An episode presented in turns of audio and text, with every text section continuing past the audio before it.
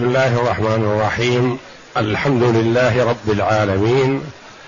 والصلاة والسلام على نبينا محمد وعلى آله وصحبه أجمعين. وبعد. بسم الله أعوذ بالله من الشيطان الرجيم. بسم الله الرحمن الرحيم. وإذ واعدنا موسى أربعين ليلة ثم اتخذتم العجل من بعده وأنتم ظالمون ثم عفونا عنكم من بعد ذلك لعلكم تشكرون واذ اتينا موسى الكتاب والفرقان لعلكم تهتدون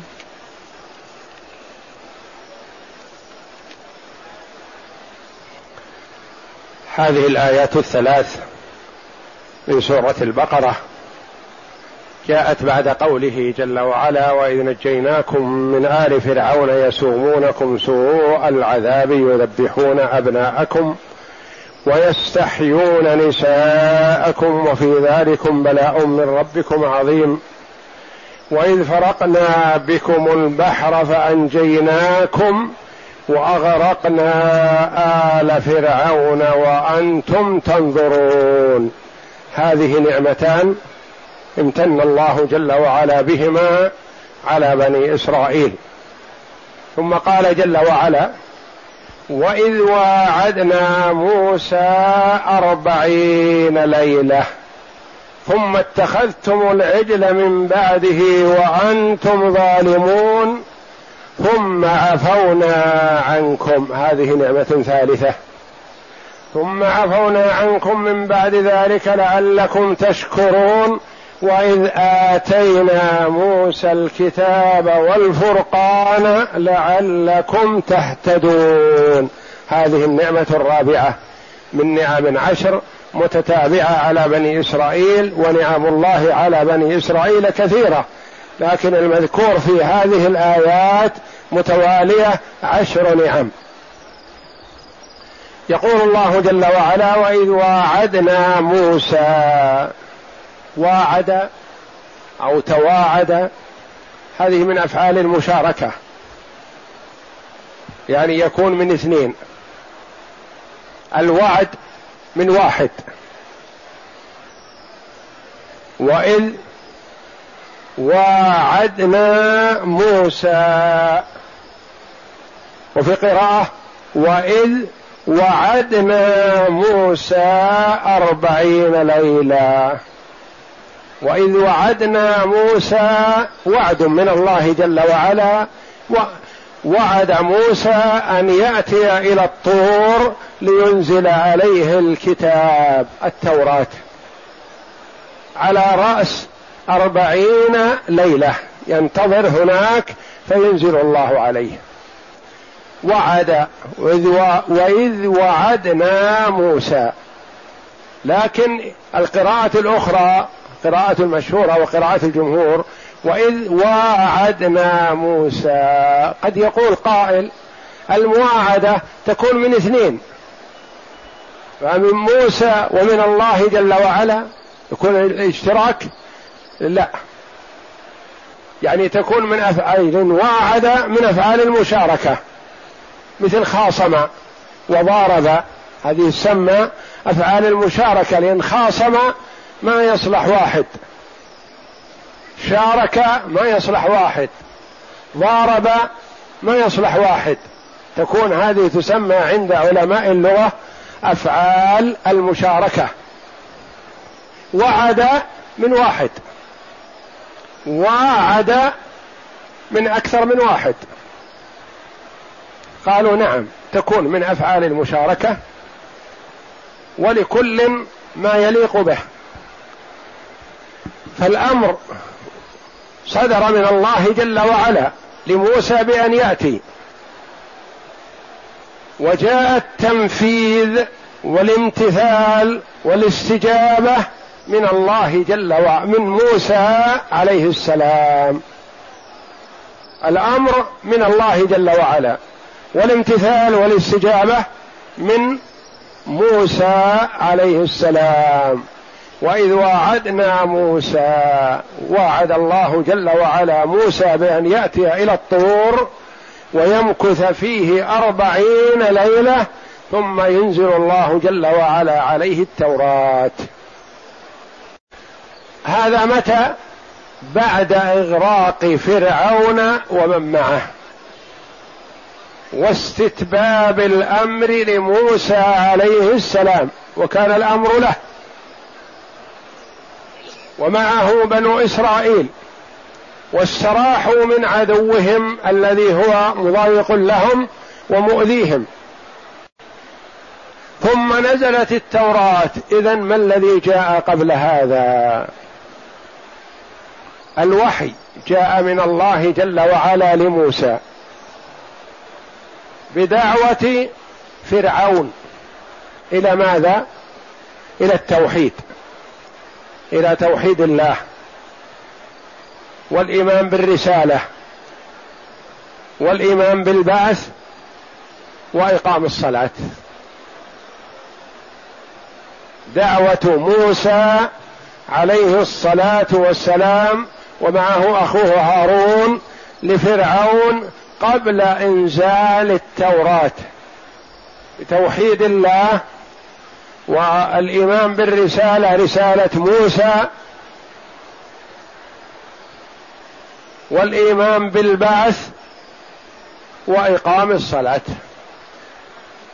ثم لما أهلك الله فرعون ومن معه وخلص بنو إسرائيل من سيطرته وحكمه وصار أمرهم إلى موسى عليه السلام كانوا في حاجة إلى تشريع يبين لهم أعمالهم وتصرفاتهم في دينهم ودنياهم.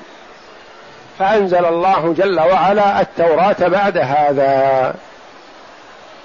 قال بعض العلماء هذا التوجيه والتفصيل شبيه برسالة محمد صلى الله عليه وسلم وبعثته.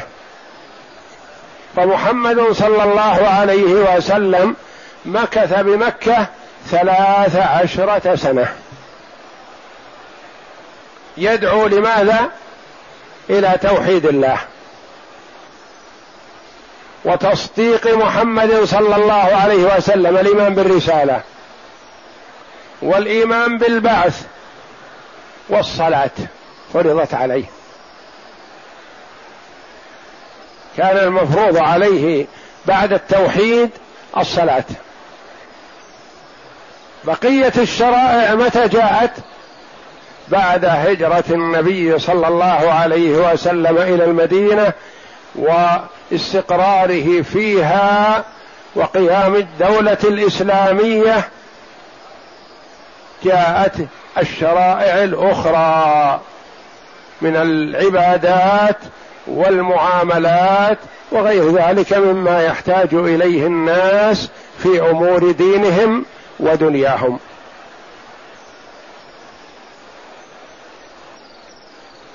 وإذ واعدنا موسى موسى كلمة موسى هو موسى بن عمران. من ذرية يعقوب. ابن إسحاق ابن إبراهيم الخليل عليهم الصلاة والسلام. موسى قالوا كلمة بالعبرية أو القبطية مكونة من كلمتين الماء والشجر. وأصلها موشى. وتنطق بالعبرية موشى.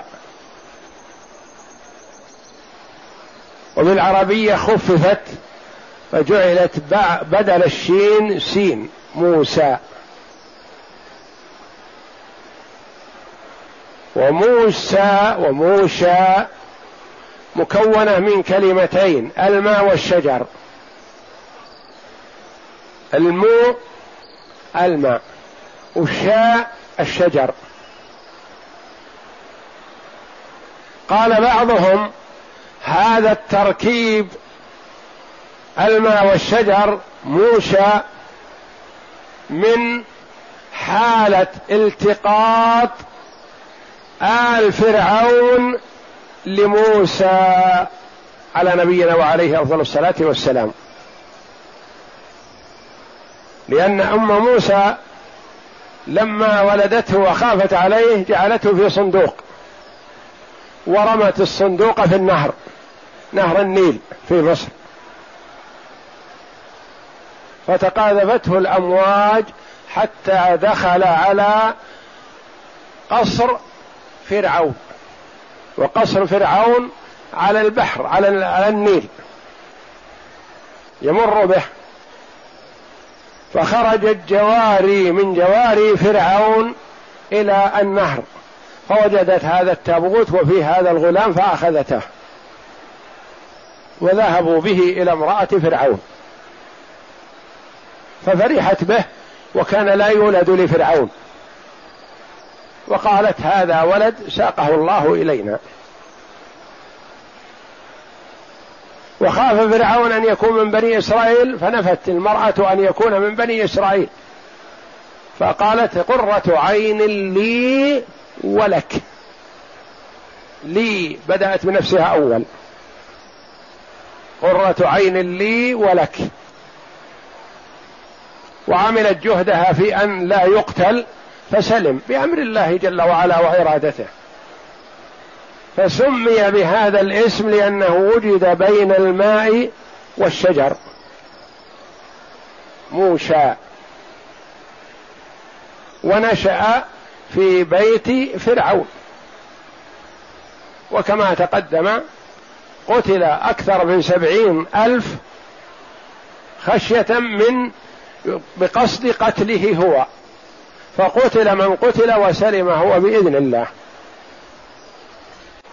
فلما استقر موسى عليه السلام في سيناء وسلم من فرعون أهلكه الله جل وعلا ومن معه وصار الأمر لموسى وقوم موسى فيهم الصالح وفيهم الطالح وفيهم الجهل الكبير كما قالوا اجعل لنا إلها كما لهم آلهة.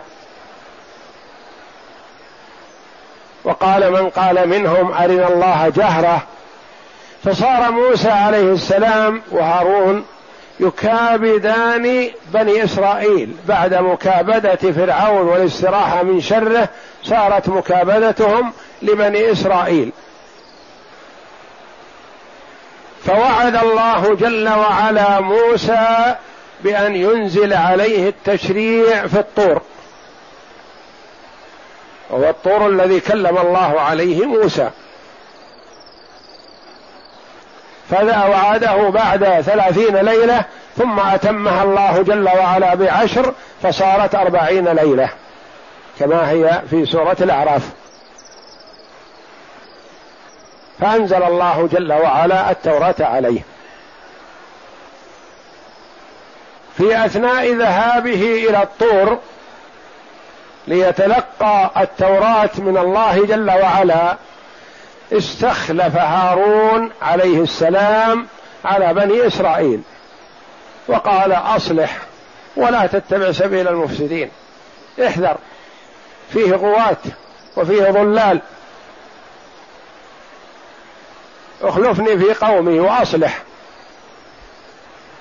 فخلفه عليهم الصلاة والسلام. ثم إنه كما ذكر أن هارون عليه السلام فيه الليونة واللطافة والسماحة واللين لين الطبع. فتسلط موسى هو سمي لموسى.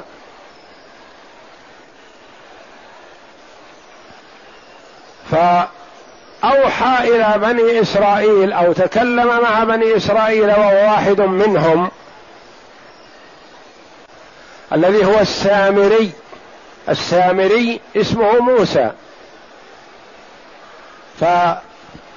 فتسلط السامري هذا على بني إسرائيل وقال موسى تأخر. لأنه كان وعده ثلاثين ليلة وأتمها الله جل وعلا بعشر. وأنتم عندكم الذهب لآل فرعون. فردوا هذا الذهب حتى يرجع إليكم موسى. فجمعوا ما عندهم من الذهب وسلموه السامري وكان صائغ وصاغ من هذا الذهب على صورة عجل. وصار الهواء يدخل من جهة ويخرج من جهة وله خوار كما قال الله جل وعلا. له صوت. فقال السامري هذا إلهكم وإله موسى. وموسى نسي ذهب إلى الطور وإلهه هنا. فوعظهم هارون عليه السلام وتلطف معهم. حتى تسلط عليه بعض عباد العجل وكادوا أن يقتلوه. فانتظره فيهم حتى عاد موسى عليه السلام وأوحى الله إلى موسى بالتوراة وأنزلها بالألواح مكتوبة. والله جل وعلا كما جاء في الحديث أنه كتب التوراة بيده جل وعلا. وجاء موسى عليه السلام إلى بني إسرائيل وقد أخبره الله جل وعلا بأنه أضلهم السامري فتأثر عليه الصلاة والسلام ولكن لما رأى بعيني رأسه ما حصل منهم من عبادة العجل ألقى الألواح وانزعج انزعاجا شديدا ولهذا قال القائل ليس المخبر كالمعاين. موسى أخبره الله جل وعلا بأنه أضلهم السامري وتأثر لهذا لكن تأثره لما رأى خضوعهم وعكوفهم وعبادتهم للعجل أشد وافظع فحينما رأى خضوعهم للعجل من ذهب صنعه السامري تأثر عليه الصلاة والسلام. وأخذ برأس أخيه يجره إليه. أخذ برأسه ولحيته يجره. فقال يا ابن أم لا تأخذ بلحيتي ولا برأسي. إني خشيت أن تقول فرقت بين بني إسرائيل ولم ترقب قولي. وكان عليه السلام ما أمر بقتالهم. وإنما قام بدعوتهم وإقناعهم بأن لا يعبدوا العجل لكن عبده الكثير منهم. وكادوا أن يقتلوه. فالتفت إلى السامري وإلى بني إسرائيل يخاطبهم ويعاتبهم ويوبخهم وأخذ العجل وأحرقه ورماه في البحر ذراه في البحر. وقال لو كان إلها ما فعل به هكذا. فحصل من بني إسرائيل مع النعم التي أنعم الله جل وعلا بها عليهم أن عبدوا العجل. ثم أنعم الله جل وعلا عليهم بالعفو. عفى عنهم بعد عبادة العجل. وتلك نعمة ومنة يمتن الله بها جل وعلا على بني إسرائيل بقوله وإذ واعدنا موسى أربعين ليلة ثم اتخذتم العجل من بعده. اتخذتم العجل من بعد ما ذهب موسى لميعاد ربه بالأربعين ليلة اتخذتم العجل وأنتم ظالمون ثم عفونا عنكم. قالوا قال بعض المفسرين العفو يكون بعد العقوبة. عاقبهم الله جل وعلا وعفى بخلاف الغفران فالغفران يكون بلا عقوبة. غفر الله له بمعنى ستر ذنبه ولم يعاقبه عليه. وعفى عنه العفو قد يكون يحصل بعدما يعاقب المرء. مثلا يعاقب المرء غلامه أو ولده ثم يقول عفوت عنك يعني كأنه ما صار شيء. أما الغفران فهو يكون قبل العقوبة. ثم عفونا عنكم من بعد ذلك لعلكم تشكرون لعلكم تشكروا الله جل وعلا. فالله جل وعلا ما أذهبكم وما قضى عليكم بهذا الذنب العظيم الذي عملتموه وهو عبادة العجل. لعلكم تشكرون الله جل وعلا. ثم ذكر النعمة الرابعة بقوله وإذ آتينا موسى الكتاب والفرقان لعلكم تهتدون. واذ آتينا موسى الكتاب والفرقان لعلكم تهتدون. آتينا أعطينا موسى الكتاب الذي هو التوراة بالإجماع لأنه هو الكتاب الذي أنزله الله جل وعلا على موسى. فالكتب التي أنزلها الله جل وعلا على أنبيائه أربعة التوراة والإنجيل والزبور والقرآن العظيم. التوراة على موسى والإنجيل على عيسى والزبور على داود والقرآن العظيم على محمد صلى الله عليه وسلم وكلها كلام الله جل وعلا منزل غير مخلوق. وإذ آتينا موسى الكتاب والفرقان ما المراد بالفرقان؟ الفرقان الفرق بين الحق والباطل. الفرقان الفرق بين الهدى والضلال. الفرقان الفرق بين الخير والشر. هل هو شيء مستقل أم هو صفة للكتاب؟ قال كثير من المفسرين هو صفة للكتاب. هو صفة وآتينا موسى الكتاب والفرقان. الفرقان صفة للكتاب الذي هو التوراة. لعلكم تهتدون.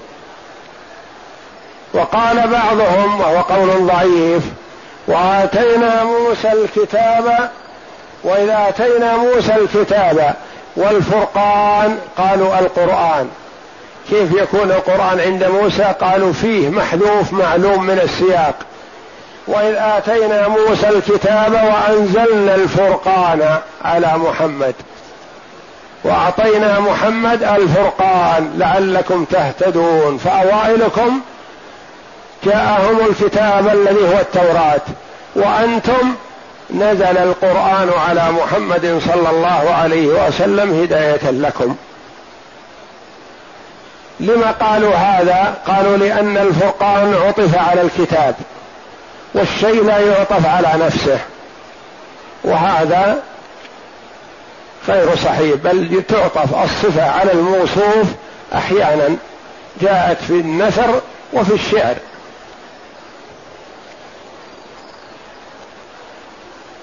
ففي الشعر قول الشاعر وقددت الأديم لراه شيه وألفى قولها كذبا ومينا فالمين هو الكذب نفسه. وقول الآخر حييت من طلل تقادم عهده أقوى وأقفر بعد أم الهيثم. أقوى وأقفر أقفر نفس أقوى. أقوى وأقفر يعني ذهب وانتهى. فعطف الشيء على نفسه.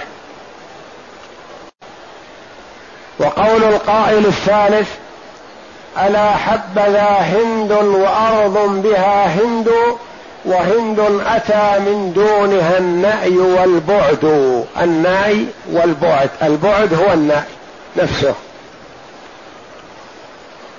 والله جل وعلا أخبر في آية أخرى مستقلة بأن الله جل وعلا آتى موسى الكتاب والفرقان.